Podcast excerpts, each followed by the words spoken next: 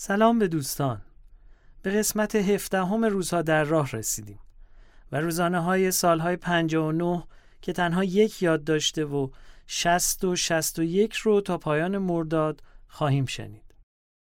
مسکو با اون که خیلی از این روزها در ایران بوده به رویدادهایی چون درگذشت آیت الله طالقانی، اشغال سفارت امریکا، فرو افتادن دولت موقت مهندس بازرگان، بازگشت امام از قوم به تهران، تهاجم عراق به ایران و آغاز جنگ، مسائل دوران بنی صدر، محدود و بسته شدن روزنامه ها، آغاز انقلاب فرهنگی، به فاز مسلحانه رفتن سازمان مجاهدین خلق و درگیری های خونینشون با مردم کوچه و بازار، بمبگذاری ها و کشته شدن سران و معلمان انقلاب، بسته شدن فضای سیاسی و اجتماعی و سر به لاک بردن ناگزیر روشنفکران و اهل قلم و مواردی از این دست کوچکترین اشاره نداره. دلایل متفاوتی میشه براش برشمرد و حد زد. اما اونی که از ظاهر روزانه ها برمیاد اینه که مسکوب روحش رو به تبعیدی خودخواسته فرستاده تا التهاب و تب و تاب بیپایان اون روزها کمتر داغونش کنه. پناه برده به گوشه انفرادی ذهنش تا سنگ و سندان سرش رو نشکنه و شاید برای لحظاتی بتونه با غزاله و گیتا و اردشیر وقت خودش رو خوش کنه. این میون خبر میاد همسر اولش مادر اردشیر از دنیا رفته. مسکوب حتی حاضر نشده اسم اون زن رو بیاره. همه جا نوشته مادر اردشیر. زنی که از دست دادنش و طلاق قیابیش در سالهای پس از کودتا که نویسنده ما در زندان استبداد به سر می برده ضربه بسیار عمیقی روی روحش گذاشته. یه یادداشت‌هایی از مسکوب به اسم در حال و هوای جوانی باقی مونده که مربوط به روزهای جدا افتادن ناخواسته از همسر نخسته و گیتایی که هنوز نیومده و آتش عشقی که شعله کشیده نکشیده با هنجارهای اخلاقی جامعه در تضاد هست و همین سبب میشه که دوستان مسکو پس از مرگش با تردید کشنده دستگریبان باشند برای نشرش. در پایان بخشی از خاطرات آقای حسن کامشاد حدیث نفس رو خوندم که کامشاد گزارشی از ماجراهای مسکوب با مادر اردشیر اون منطقه الفراغ تا اومدن گیتا اومدن گیتا و غزاله و بالیدن اردشیر رو شرح میده.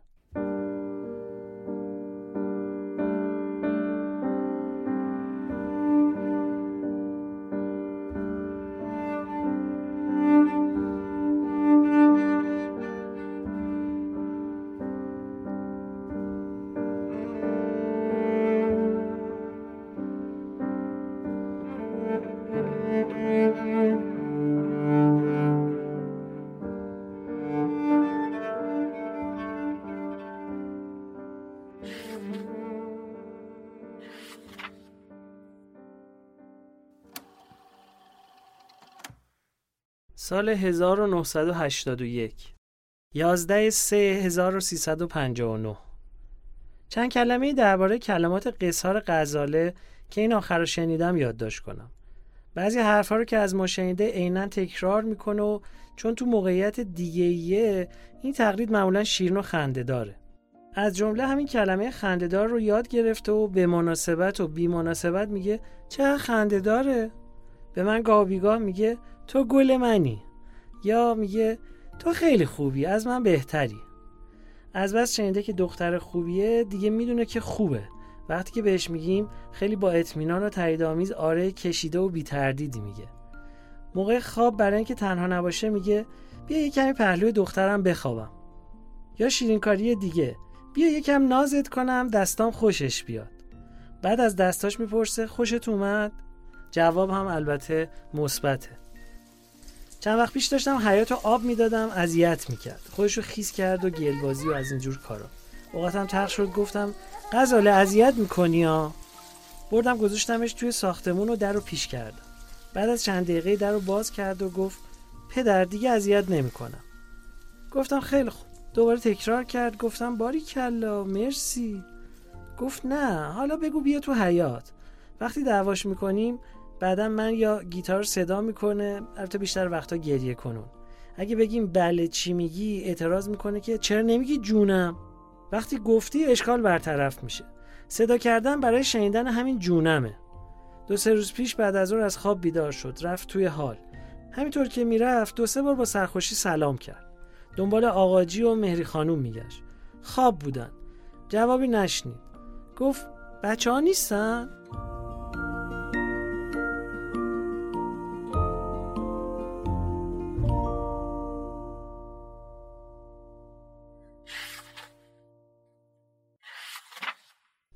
دو دسامبر 1981 برابر با سی شهریور 1360 امروز برمیگردم به پاریس. بعد از یک هفته استراحت پیش حسن و ناهید. تمام هفته به آرامی پیرمردانه گذشت. راهپیمایی و موسیقی و کمی کتاب. بقیهش هم استراحت. دیروز گیتا تلفن کرد. از مدرسه غزاله برمیگشت. دلم تنگ شده. گفت غزاله راحت به کودکستانش میره. منتظره که من برگردم. صبح شنبه گذشته دم کودکستان ازش خدافزی کردم و گفتم یه هفته نیستم. لب ورچید و نزدیک بود بزنه زیر گریه. خودداری کرد و گفت خب. اولها می‌گفت پدر نرو لندن. بعدا رضایت داد به شرطی که او رو هم با خودم ببرم. بعدش به سفر تنهایی من راضی شد ولی باز شرط داشت. حالم خوب شه برگردم. هفته سپتامبر اولین روز کودکستانش بود. من و گیتا بردیمش. جولی هم رسید. نگران بود. خیلی سعی می‌کرد که نباشه ولی بود. هی حرف می‌زد یه کمی میدوید و با حرکت می‌خواست بر هیجانش غلبه کنه. لابد از جای تازه و آدمای ناشناس و اینجور چیزا میترسید. ولی از طرف دیگه می‌دونست که باید بره. مدتها صحبتش رو کرده بودیم و تا اونجا که می‌تونست پذیرفته بود. لباسهای خوشگل پوشیده بود. گیتا موهای رو پشت سرش جمع کرده بود با دو تا شونه کوچیک قرمز و چند تا سنجاق و یه شلوار مخمل با بند چپ و راست روی شونه ها بلوزش یادم نیست. در هر حال خوشگل و خوش لباس شده بود.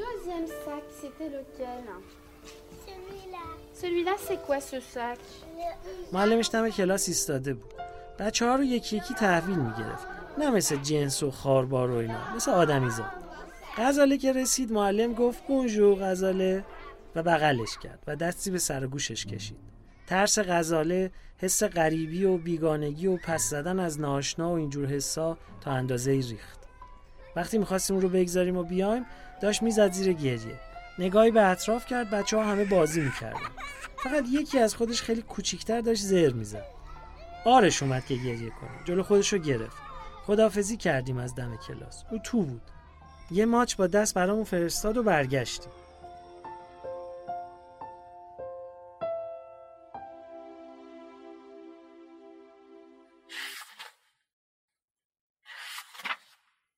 شش دسامبر 1981 برابر با چهار مهر 1360 از لندن برگشتم. یکی دو روزی میشه. از اونجا با کاف یه صحبت کردم. از پاریس که فعلا نمیشه. گفت که با نازی برای چهلم فلانی به اصفهان اومده. الو اورژانس الو دو شده آمبولانس.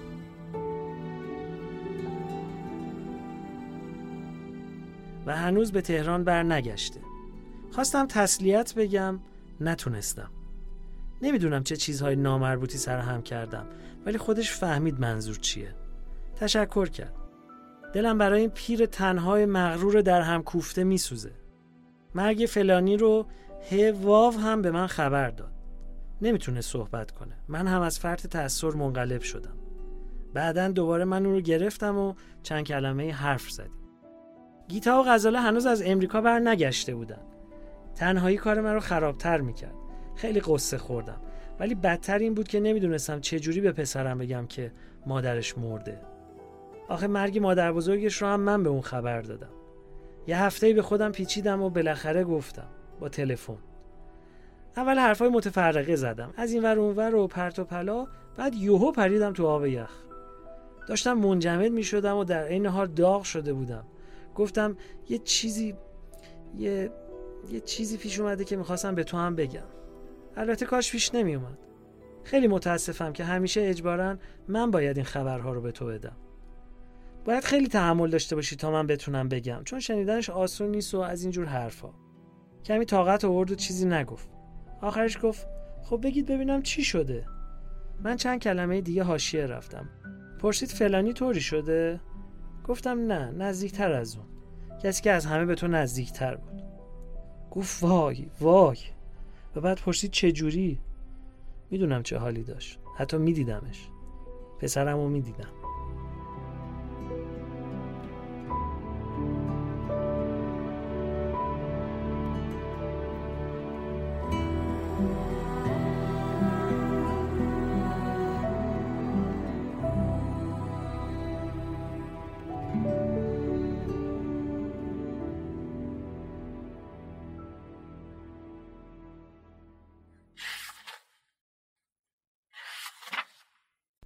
22 اکتبر 1981 برابر با سی مهر ماه 1360 با اردشیر صحبت کردم. خونه و شماره تلفنش عوض شده بود. مدتی بود که خبری از او نداشتم. خوشحال شدم که صداشو شنیدم. مطمئن و دوستانه بود. گفت که ژانویه میاد به پاریس. از این خوبتر نمی‌شد انتظار داشت. ده مرتبه میشورم و میسابم و میپزم میشورم و میسابم و میپزم. من نه ماهی فروشم نه من عین تو شباب لازم یه روز با گیتا حرفم شد. در آشپزخانه ایستاده بود با هم تندی می‌کردیم. نه چندان شدید ولی لحن هر دومون تلخ بود. غزاله سر رسید حس کرد. شروع کرد به شلوغ کردن و حرف تو حرف آوردن. بلند بلند. چرا رو یکی شعله اجاق شعله پخش کن نذاشتی پدر. چرا قهوه جوش رو روی شعله پخش کن گذاشتی؟ کونش کوچیکه میافته. از این حرفها و بعدش هم میخندید شنیده بود که حرفمون راجع به اونه. توضیح می‌داد که من بچه هر دوی شما هستم. تایید می‌خواست و باز میخندید. می‌خواست با صدا و ژست خنده حالت دعوا رو عوض کنه. به قصد نبود. بی اختیار این کارا رو می‌کرد. بنا به غریزه از ترس خودانگیخته با و بی همه اینا. نمی‌دونم.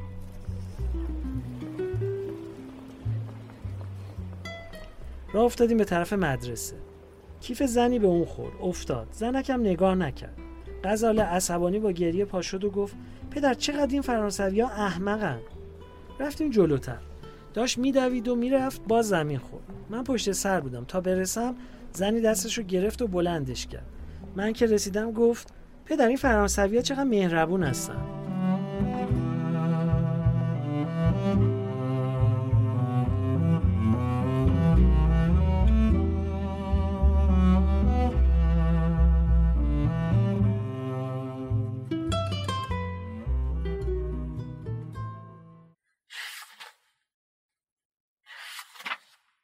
دو نوامبر 1981 برابر با 11 آبان 1360 حال گیتا خوب نیست. از بس خسته است. انگار حال هیچ کس خوب نیست. لاقل کسانی رو که ما می‌شناسیم و می‌بینیم. همه ایرانی ها. همه منتظرند و همه از انتظار خستن مثل آدم هستیم که بیرون قفس ایستاده یک قفس عظیم. احساس لش بودن بیکاره و بیهوده بودن و بیهودگی با پولاد بازو پنجه انداختن. هرچه باشد پس افتاده ناخلف همان شیخ عجلی. آگاهی به همین بزدلی به همین پناه به ساحل امن کنج سلامت آگاهی به همین حقیقتی که حالم رو بد می‌کنه. در ته دل من یه موش ترسوی لنگر انداخته که متاسفانه بیشرف نیست وگرنه راحتم میگذاشت. برعکس راحتم نمی‌گذاره. با پوزخند نگاه هم می‌کنه و من رو دائم به خودم نشون میده. از چشم او که نگاه می‌کنم انگار پوستم رو از کاه پر کردن. از تماشای هیکل نحس پوفیوز خودم حالم به هم می‌خوره. بهتره به غزاله پناه ببرم و خودم رو نجات بدم. نمی‌دونم چرا دیشب سر شام می‌گفت پدر من که عروسی بکنم تو مردی. آخه من خیلی دیر عروسی می‌کنم. من دلم می‌خواد تو باشی. من تو رو اذیت نمی‌کنم که قصه نخوری. آدم از قصه میمیره. من نمی‌ذارم تو قصه بخوری. لابلا منم جوابهای پرت و پلا می‌دادم که خیال مردن ندارم و شالا هستم و اینجور حرفا. موقع خوابم شروع کرد به گفتن که من تو رو از همه بیشتر دوست دارم. قد این اتاق کفش هوا 20 تا قد این دنیا سنجاق هشتا دوتا قد مادر سیب مزون جوه ساندرین چراغ. هرچی به نظرش می‌رسید همه رو قطار کرد. تند و تند و تند پشت سر هم. بعدم از من قول گرفت که فردا صبح با اینکه مدرسه نداره بیدارش کنم تا پیش از رفتن منو بوس کنه. پیروزا می‌پرسید چرا پدر روبرتو و سارا رو تحویل یه زن دیگه دادن؟ چرا تحویل روبرتو و سارا ندادن؟ می‌دونه که اونا با پدرشون زندگی نمی‌کنن ولی نمی‌تونه بدونه چرا. هر وقت ازش جدا میشم زود بیا زود بیا تکه کلامشه. تقریبا بدون استثنا میگه دلم می‌خواد همیشه پیش من باشی. تو به من میگی جونم عزیزم خوشم میاد. می‌خوام همیشه پیش من باشی. یاد اردشیر افتادم و تنهایی دو سال و نیم اخیرش. پیروز فلانی تلفن کرد و گفت موفق شده ویزای امریکا بگیره و خیلی خوشحال شدم. بیشتر برای اردشیر چون پس از این همه بلا به زودی یکی از نزدیکانش و یکی از کسانی رو که دوست داره خواهد دید. دیشب فلان خانم رو خواب دیدم. انگار پس از مرگ دخترش بود و من برای تسلیت به اصفهان رفته بودم. با همون چادر نماز همیشگی اومد به سراغ من ولی برخلاف معمول رو گرفته بود. نه جدی طوری که صورتش رو نبینم. گریه می‌کرد. صورتش عوض شده بود. کریه نبود ولی زش شده بود. تعجب کردم. ناراحت و بهت زده بیدار شدم.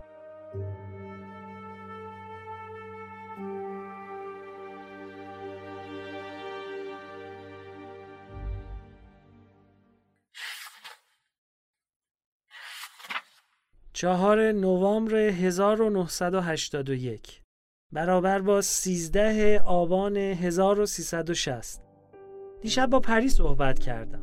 فقط حالا احوال پرسی بود و کاری که با احمد داشت نه هیچ چیز دیگه ای. صدای معیوس و از دست رفته داشت. از فرط یس از دست رفته بود و چنان از دست رفته بود که با خستگی افتان و خیزان به گوش می رسید گفت همه خوبن. لابد منظورش این بود که هنوز نمردن. این هم معنی خوب بودن در این روزگار.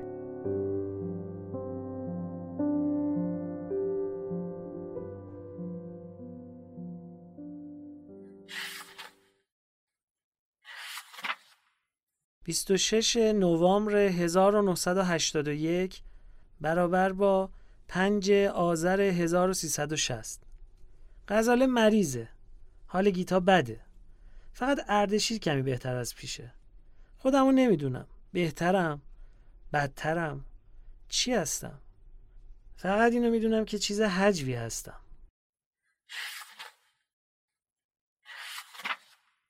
21 دسامبر 1981 برابر با سی آذر 1360 باز باران میبارد. نمی‌دانم چند روز است که آفتاب را ندیدم. اینجا آسمان ندارد. اینی که هست مثل لاک پشت لخت و ورم کرده روی زمین افتاده. روی بام بناها و شاخ و برگ درختها که دستشان خالی است و پنجه های تیزشان را به شکم افتاده آسمان فرو کردند. و آدمها خیس و تنها زیر باران می‌دوند و هوا سرد است. دیروز و پریروز روز بدی بود. مثل تیغ توی تن فرو می‌رفت. به هر جا می‌خورد ناسور می‌کرد.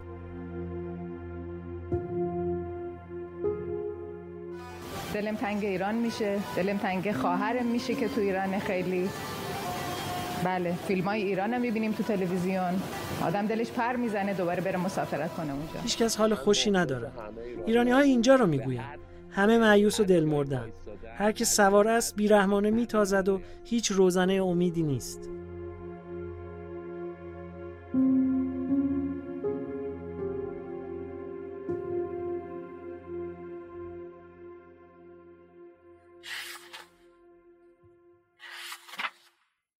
1982 20 ژوئن 1982 برابر با 30 دی 1360 چند روز پیش غذاره صبحونهش خورده بود و داشت لباس تنش می‌کرد که بره مدرسه.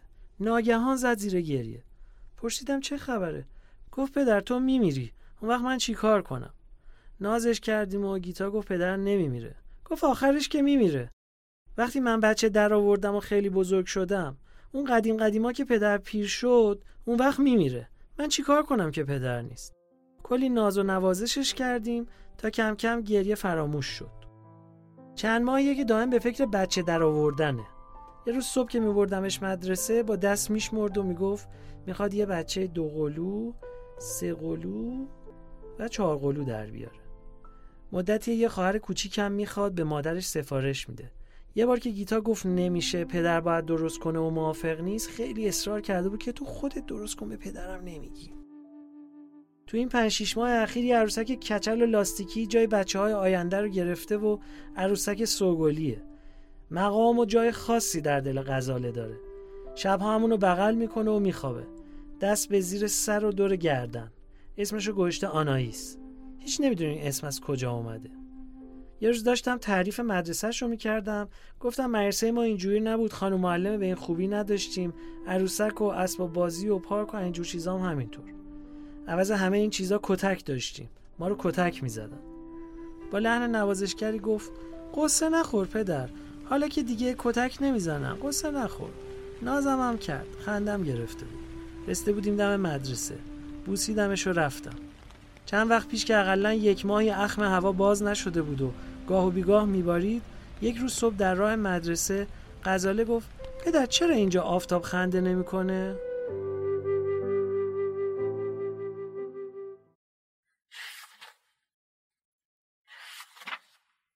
هجده آگوست 1982 برابر با 27 مرداد 1361 ماها گذشته است و رغبت نوشتن نداشتم که نداشتم. چه یبوست قلمی؟ فکر می‌کنم که چی؟ چه فایده ای داره؟ از طرف دیگه وقت هم ندارم. از بس چیزهای احمقانه می‌خونم و کارهای عوضی می‌کنم. البته از زور ناچاری. غرق در اسلامیات هستم. بیشتر از سه سال است که همین بسات است. لا بلا چیزهای دیگر هم می‌خوانم. ادبیات فارسی و فرنگی. جور و جور.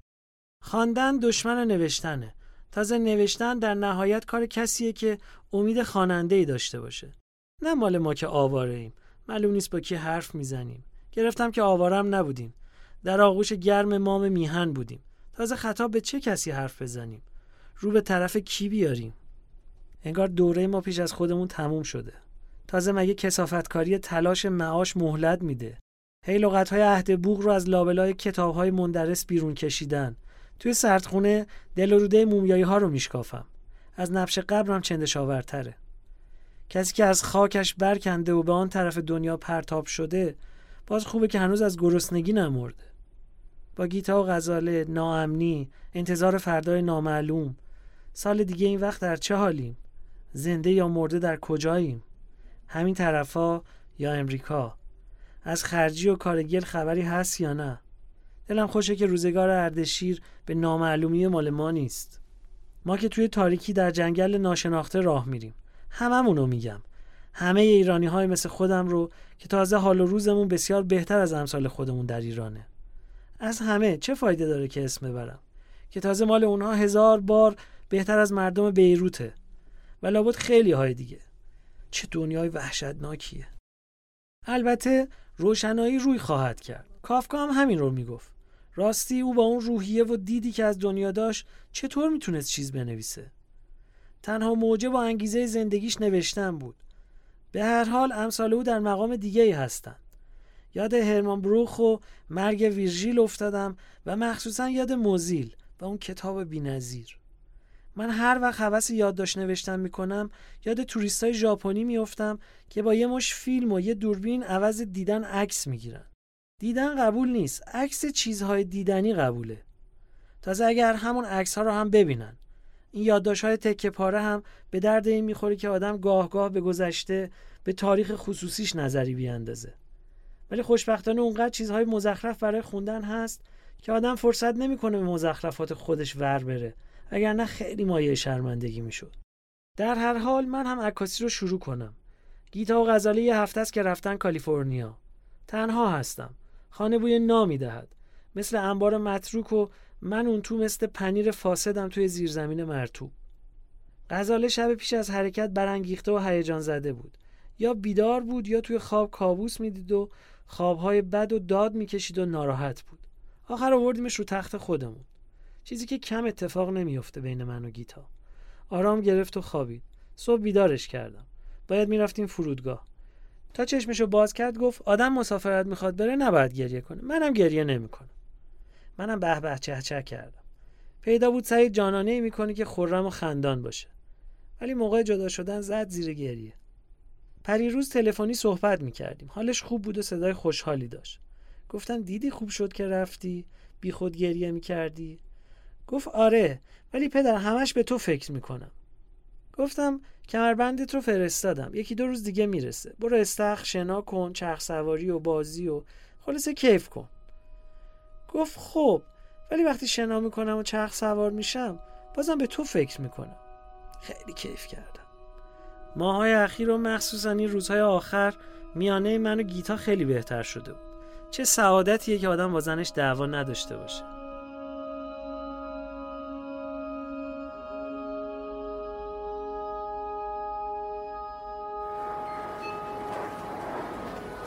چند وقت پیش یعنی 23 ژوئن رفتم پیش اردشیر. بعد از سه سال دیدمش. چقدر عوض شده.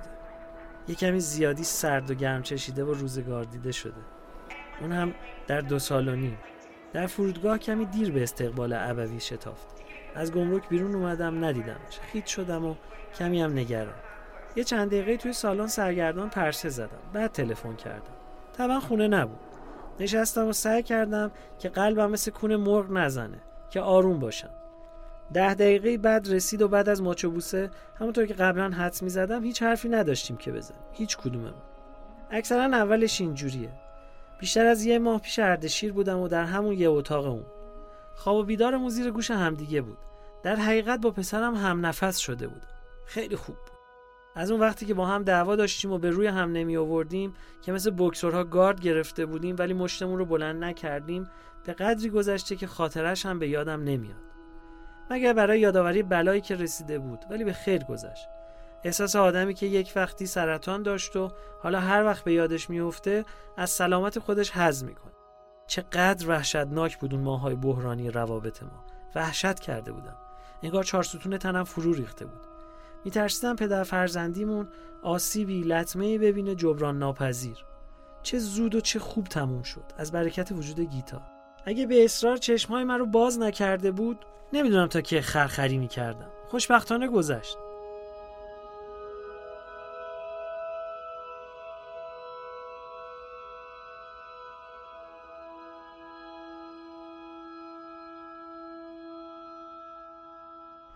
در این یک ماه که بوستون بودم یک سفر به مین رفتیم تا بار هاربور.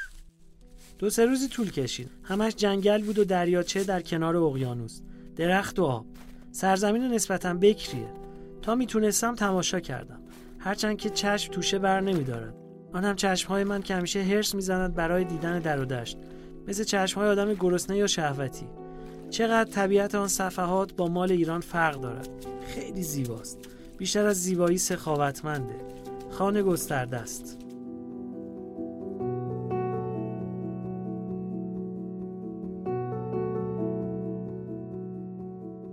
من مال خودمان را بیشتر دوست دارم.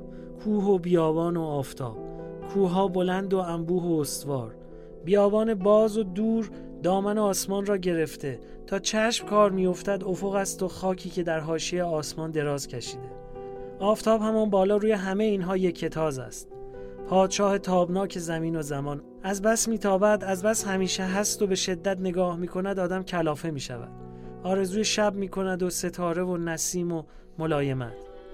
همیشه جای کمی مهربانی و نفسی آسوده خالی است. حتی وقتی که هست.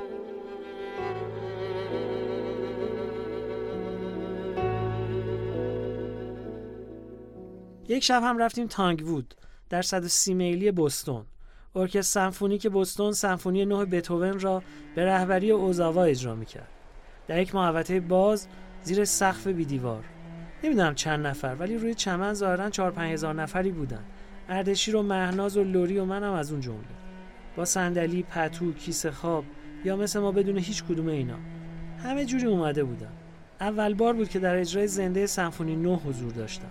بودنم را حس می کردم شب را که از آن پر شده بودم لمس می کردم شب مثل آب پرآوازه باد با شکوهی که بخواند بماند و در خود بوزد و بخواند در من ساکن شده بود. در من معوا گرفته بود. گرچه از ارکستر خیلی دور بودیم ولی صدا روشن و بیخدچه می رسید در کنار محوطه سایه شاخ و برگ درختها در هوا می لرزید و روی علف آدمها رها بودند و فضای لبریز از موسیقی را می چشیدند. خیلی ادبی شد. چقدر مضحک است این ادبیات. فاصله سرمویی است. با یک دهکان کوچک آدم پخش می شود توی چراگاه ابتزال که بماند و چرا کند و نشخار کند و خوش باشد.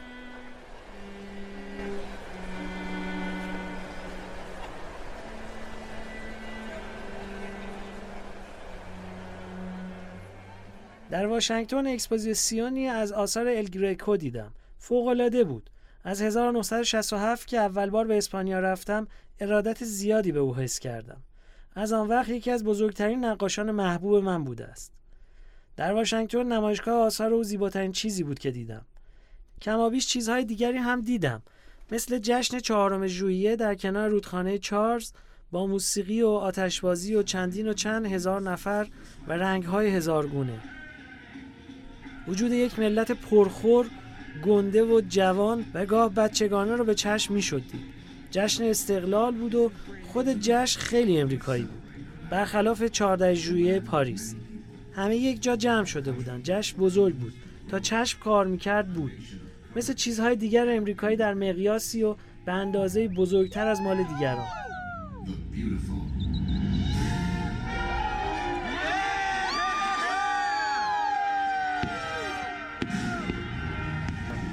اکثرا از ظهر و پیش از ظهر جا گرفته بودن. کنار رودخونه روی چمن کیپ هم با رادیو گاه و بیگاه کتاب و تقریبا بدون استثنا با خوراکی. میخوردن اما کسافت کاری نمی‌کردن. کسانی میگشتند و کیسه آشغال تقسیم می‌کردن. من اون روز به زحمت می‌تونستم از فکر بیرون خودم رو خلاص کنم. دائم اون شهر و اون زندگی هم کنار این یکی سر می‌کشید. شبهش حاضر بود.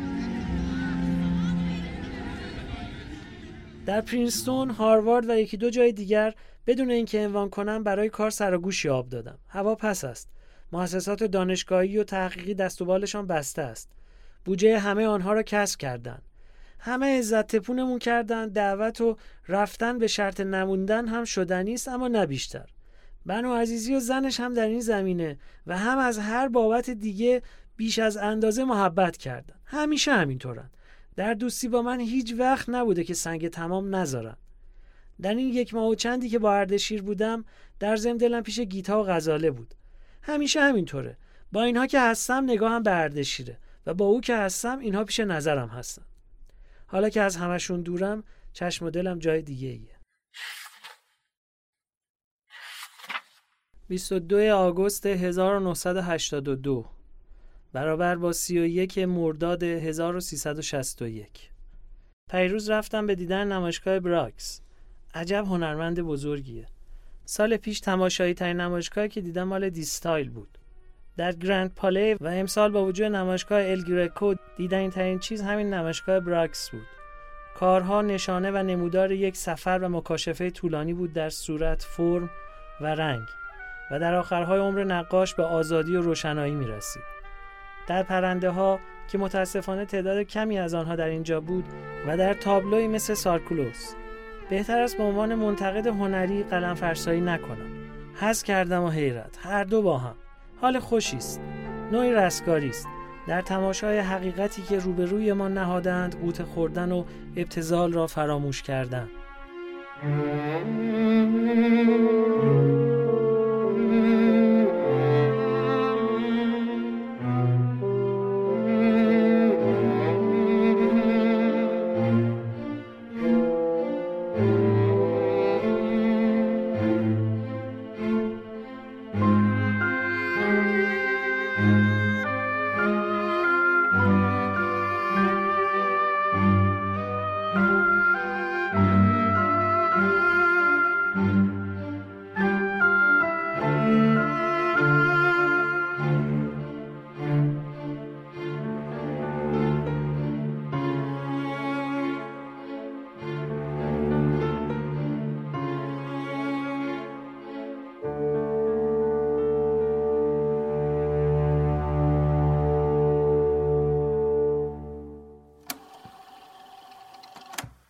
ابتدا تا به اینجا هر بار صحبت از گیتا شد یا از اردشیر برای شنونده های ما مشخص نبود که رابطه اینها با هم چجوریه.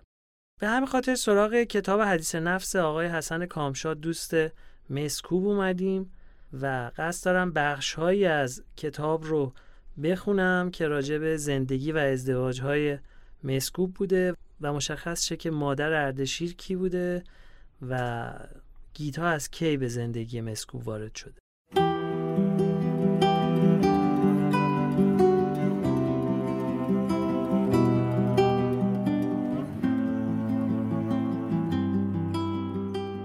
کوی دوست. چندیست به کوی دوست سر نزدم. علت گردش چرخ زمانه است و دور افتادن ما از یکدیگر. شاهرخ مسکوب هیچگاه زندگی راحت و به سامانی نداشت. ازدواج نخست و نابهنگام روی داد. فاتی دختر زیبا یکی از خانواده های جاسنگین و ثروتمند اصفهان تحت تاثیر تبلیغات دست چپی به جمعیت هواداران صلح پیوسته بود. در سالهای آغازین دهه 1330 که حزب توده غیرقانونی بود و از طریق سازمانهای سیاسی رنگارنگ وابسته به فعالیتهای خود ادامه می‌داد جمعآوری امضا در زیر بیانیه استکهلم درباره من استفاده از سلاح‌های هسته‌ای و در طرفداری از صلح و دوستی بین‌المللی در میان جوانان آتشی مزاج بازار داغی داشت. در این میدان رقابت سراسری فاتی توانسته بود بزرگترین شمار امضا را در سطح کشور گرد آورد. از این رو مورد تمجید و توجه حزب قرار گرفت. این گونه کارهای دختر البته باب تب بزرگان خانواده نبود. در ضمن به سنی رسیده بود که عرفا میبایست به خانه بخت می‌رفت و خواستگاران اشرافزاده واجد شرایط اندک نبودند و همه منتظر فرصت دوروبر خانواده میپلکیدند دختر به هیچ یک از اینان علاقه نداشت. پس در نهایت سادگی دست به دامن حزب شد. مسئول تشکیلات اصفهان که شاید در اقوای او به سرفیچی بی سهم نبود از فاتی خواست نامه‌ای به حزب بنویسد و سه تن از رفقا را که می‌شناسد و شایسته همسری خود می‌داند نام ببرد. نامه سربسته به تشکیلات حزب در تهران ارسال می شود و در نشست خفیه کمیته مرکزی مورد بحث قرار می گیرد. رفیق وسیق در بازگشت از سفری چند روزه به پایتخت در اهواز به شوخی به من گفت حسن دیروز خطر از بیخ گوشت گذشت چیزی نمونده بود داماد چی ماجرا رو کم و بیش تعریف کرد نام شاروخ در صدر نامزدان فاتی بود و کمیته مرکزی او را که کادر حزب هم بود برگزید. شاروخ در دیدار با دختر مدتی از وضع زندگی خود از اینکه باید در خانه کوچک با مادر و دو خواهر او به سر برد از نوکر کلفت آشپز راننده شکار قمار خبری نیست. خود او غالبا در معمولیت های حزبی سرگردان شهرستان هاست و و و و و و زاریات می‌خواند. فاتی همه کاستی ها را به دل میپذیرد. شاروخ برای محکمکاری حق طلاق به او می‌دهد و سرانجام پیمان زناشویی با عشق و همدلی بسته شد. پس از 28 مرداد و به زندان افتادن شاهروخ فاتی به خانه پدری بازگشت و زیر فشار خانواده خواه هم به جدایی داد. در نامه از اصفهان به مادر شاهروخ می نویسد نمی‌دانم شما چه فکر کردید. نمی‌دانم شما چه فکر کرده اید. من که مجبور به طلاق شدم. اگر می‌خواستم نگیرم دیگر جایم در این منزل نبود. مرا در یک بنبستی قرار داده بودند. فعلا من نمی‌توانم همه چیز را بنویسم شما شاید باور نکنید که تا چه اندازه شاهروخ را دوست دارم. و هیچ وقت طلاق نمی‌تواند از محبت من نسبت به او کم کند.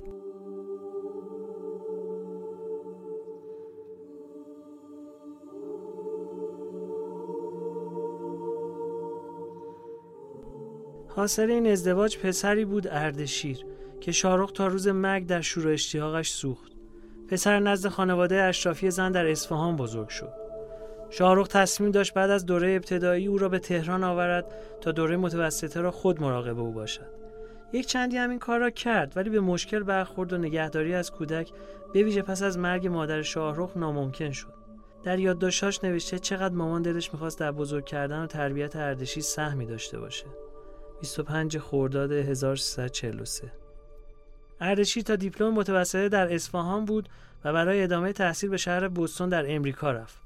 پدر و پسر با همه محبتی که به هم داشتند به گمان من همه عمر بیگانه ماندند. همدیگر را نشناختند. به اردشیر به مناسبتی می‌گفتم انگار ما همدیگر را عوضی می‌فهمیم و هیچ کدام نمی‌توانیم قضاوت درستی درباره دیگری داشته باشیم. گفت از بس با همدیگر تفاوت داریم.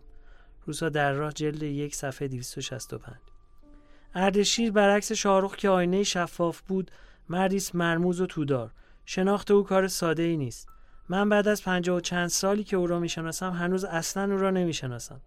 عقیدم را درباره او بارها عوض کردم و همچنان سردرگمم. پدر و پسر در طول سالیان کشمکش و اختلاف نظر زیاد داشتند. اوقات همدلی و سرور هم کم نبود. اما من چون داوری رفتار آنها با یکدیگر را در صلاحیت خود نمی بینم از گفته های خود شاهرخ نمونه های می آورم. اردشیر غرور و بالندگی و بیترسیست. وقتی نفس اردشیر به من می‌خورد مثل این است که یک راست به سرچشمه جوانی برمیگردم. با دیدن او خون در رگهایم شادتر و سرزنده تر می شود هشت چهار 1358 دیشب با اردشیر دوام شد با داد و بیداد. نمی‌دونم بعد از چند سال شاید 20 سال و یا شاید برای اولین بار و امیدوارم آخرین. هفته سه 1994 وقتی با هم دعوا داشتیم و به روی هم نمی آوردیم مثل بکسورها گارد گرفته بودیم ولی مشتهایمان را بلند نکردیم. 18 8 1982 با اردشیر حرف زدم. روحم تازه شد. نمی‌دانم چه سری است. مثل دمیدن آفتاب است. 12 5 1988 با اردشیر حرف زدم. حالم خوب بود. حالم خوب شد. مثل این بود که چراغی در دلم روشن می شود 22 4 1995 درباره اردشیر نمی‌توانم قضاوتی بکنم. هرچه بگویم یا از روی عشق است یا از سر خشم. چون دوستش دارم از هرچه که در اون میپسندم خشمگین می‌شوم. 15 4 1988 اردشیر را همچنان سرگردان و بلا تکلیف می‌بینم. همچنان پرت از واقعیت. 12 5 1991 پسر من دونکی شد هیست که مثل یهودی سرگردان زندگی می‌کند. 8 6 1992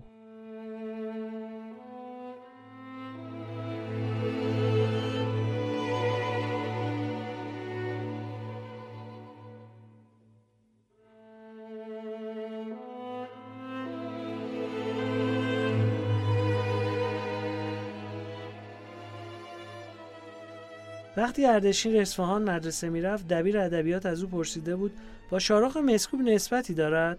اردشیر گفته بود نه. بچه ها میگن آقا دروغ میگه پدرشه. سالها بعد که پسر هم مانند پدر اسیر عشق شاهنامه می شود سوی سیاوش را می‌خواند و وقت و بی وقت حضوری یا تلفنی درباره کتاب با شاهرخ گفتگو می کند. آنگاه شاهرخ در یادداشتهایش می نویسد گمان می کنم حالا اگر چنان سوالی سوال دبیر ادبیات را از او بکنن همان جواب را ندهد و چه بهتر آن سالها با من کشمکش سختی داشت. آنچه مسلم است شاروخ پسرش اردشی را با جان و دل دوست می داشت. پیوسته از او یاد می کرد و نگران وضعش بود. قطع عکسی از اردشیر سوار بر اسب تا من به یاد دارم همواره در اتاق شاروخ برابر دیدگانش بود. عکس ظاهرا در مهرگرد از محال بختیاری گرفته شده بود که اردشی در آنجا امروزه هم به پرورش اسب سرگرم است. زمین پوشیده از برف است و اردشیر با قامت کشیده همچون سرداری ایلی خدنگ نشسته بر پشت اسب. ادامه مدخل بالا را در خاطرات شاهروخ هرچند به اردشیر ربطی ندارد ذکر می کنم. چون نشانگر شیوه کار و وسواس پرحراس شاهروخ در گیرودار آفریدن و قلم فرسودن است.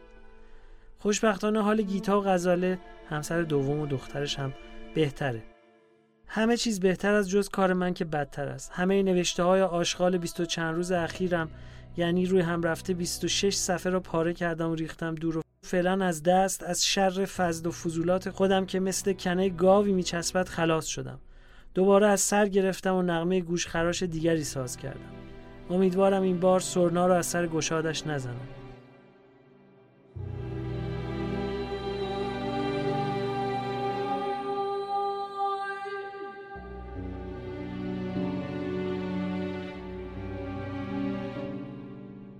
شاهرخ در بازگشت از فرانسه حدود یک سال و نیم گرفتار عشقی ناکام عشقی ممنوع و پرمهنت بود. پس از آن همه پریشان خاطری و سوز و گداز مرگ مادر که شرحش در سوگ مادر آمده است با یکی از بحرانی ترین ادوار زندگیش روبرو شد. جزئیات روز به روز این ماجرا توصیف دقیقی که به گفته خودش مثل مار زخمی به خود میپیچد سیر و سلوک با این زنی که تقدیر دردناک و شیرین من است سراسر دو دفتر بزرگ خاطره های او را پوشانده است و آنچنان خصوصی است که تردید دارم هیچگاه زیور تب پذیرد. دومان توضیح ارز می‌کنم که این کتاب بعدها به اسم در حال هوای جوانی منتشر شد در خارج از ایران. شاهرخ وقتی 42 ساله شد با دختری 21 ساله تازه بازگشته از کانادا آشنا شد. گیتا استوانی از کودکی استعداد رقص داشت. از 8 سالگی در گروه باله ایران درس گرفته بود. در این هنگام در تالار رودکی کار می‌کرد. در ضمن به دانشکده ادبیات می‌رفت و زبان می‌خواند دوران نامزدی آنها سالی چند به طول انجامید من و همسرم و آن دو در این روزها در سفری با اتومبیل به اسپانیا مدتی در گوشه و کنار آن دیار به سیاحت پرداختیم شاهروخ و گیتا در 1353 ازدواج کردند. دخترشان غزاله دو سال بعد به دنیا آمد. یک سال پس از انقلاب خانواده به پاریس کوچید.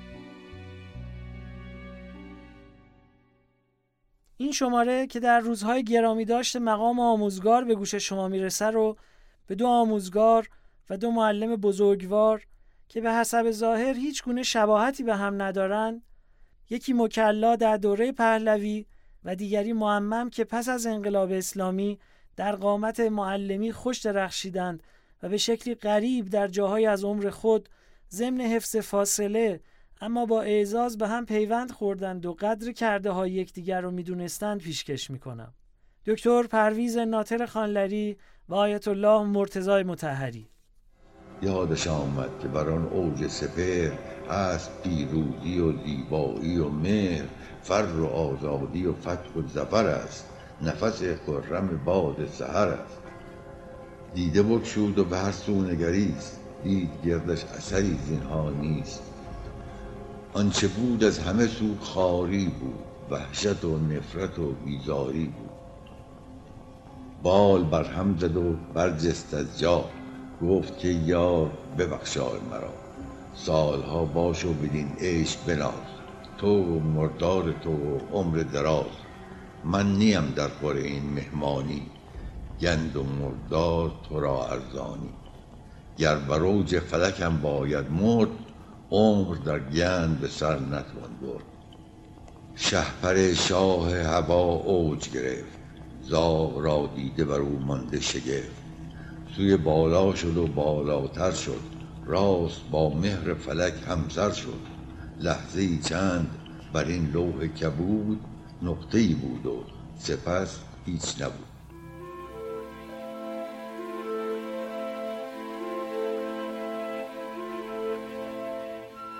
خانلری در سال 41 وزیر فرهنگ شد. همکاری با حکومت در اون سالها از سوی جوانان و روشنفکران و کسانی که سر ستیز با اوضاع پس از مصدق داشتن مطرود بود و اون را خلاف مسلحت واقعی ایران می‌دونستند و طبعا تنهایی به خانلری می‌زدن. خانلری تیزهوش در سرمقاله‌ای که از سنخ دیگر سرمقاله های سخن نبود و به دوستان جوانم نام داشت در خرداد 34 نوشت تهنیتی که به من می‌گویی تهمتی به من است. تهمت آن که این شغل را از معلمی برتر شمرده و آن را برای خود شعن و مقامی دانستم در این مقام سپاه دانش رو به وجود آورد. متون کتاب درسی رو یکسان و یک نواخت کرد. مسئولیت اداره سازمان مبارزه با بیسوادی رو پذیرفت. دو کتاب درسی خوب تاریخ ایران پیش و پس از اسلام برای مدارس نوشت. دستور زبان فارسی تازه‌ای تعلیف کرد که تدریس اون آموزش دستور را آسان و دستیابتر ساخت. دوران وزارت او چندان نپایید.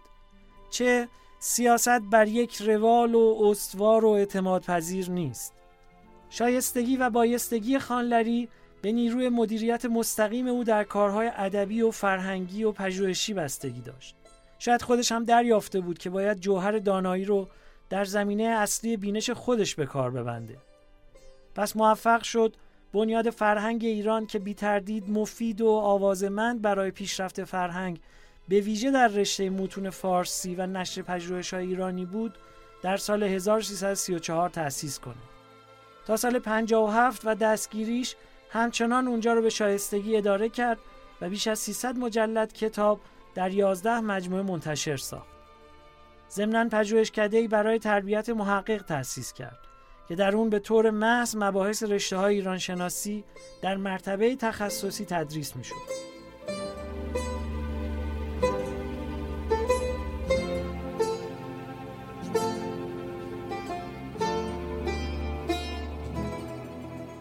کوشش های بسیار موثری برای گسترش زبان فارسی در افغانستان و هندوستان و پاکستان و سرزمین های عرب زبان مخصوصا مصر آغاز کرد.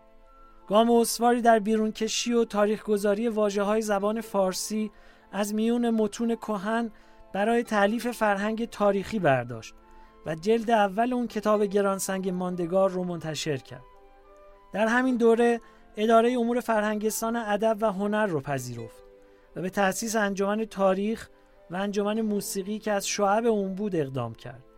عباس زریاب رو به ریاست انجمن تاریخ برگزید و دکتر مهدی برکشلی رو به ریاست انجمن موسیقی. کارکنان بنیاد فرهنگ نقل کردند که روزی آخوندی به دفتر خانلری اومد و پس از ساعتی خانلری با اکرام و اعزاز فراوون او رو تا دم آسانسور تشکر کنان مشایعت کرد. چون این رفتاری از خانلری چنان استبعاد داشت که پرسیده بودن این شیخ کی بود و چرا این همه حلوا حلواش کردی گفته بود این آخوند جون منو نجات داد گویا بنا بوده کتابی از نویسنده یهودی در نقد پیامبر به ترجمه ملازاده دانشمند توسط بنیاد فرهنگ منتشر بشه که مرتضای متحری سر می‌رسه و ضمن استدلال های علمی خانلری رو از عواقب انتشار اون آگاه و نسبت به پیامدهاش زنهار میده. سالها بعد وقتی انقلاب تمام مدیران کشوری پس از سال 42 رو به محاکمه می‌کشه زندان روزی خانلری هم میشه و تمام داشتهاش مصادره میشه. این بار هم متحری پا پیش می‌گذاره و ضمن برشمردن تلاش ها و یادگارهای ارزشمند فرهنگی خانلری به انقلابیون تفهیم می‌کنه که جای استاد آموزگار در زندان نیست و آزادی خانلری رو محقق می‌کنه. تلاش های بعدی او با شهادت گلگونش ناتمام میمونه. این خیلی افتخار بزرگی است که از صدر اسلام علمای اسلام آمدن گفتن که بین عقل و شهر هماهنگی است. مقصودشون این بود که اگر واقعا یه چیزی را عقل اکتشاف بکند ما فرزن دلیل نقلی نداشته باشیم. همین اکتشاف عقل کافی است که بفهمیم اسلام با این موافق است. و دلیل نقلی اگرم به ما نرسیده بوده به ما نرسیده.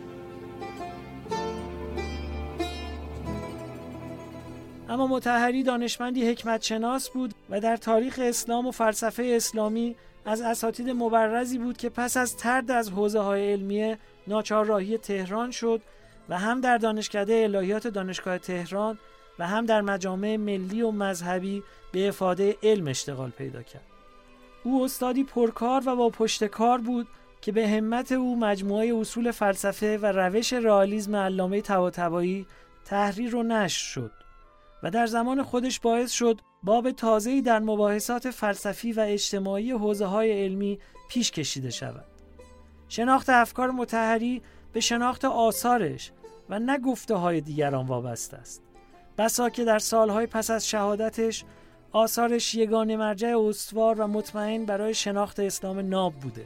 دوازده اردیبهشت 58 متحری به تیر غم از جهان فانی به سرای باقی شتافت و دوستان و ارادتمندانش از فیض معرفت و دانش او محروم شدند و به ماتم نشستند.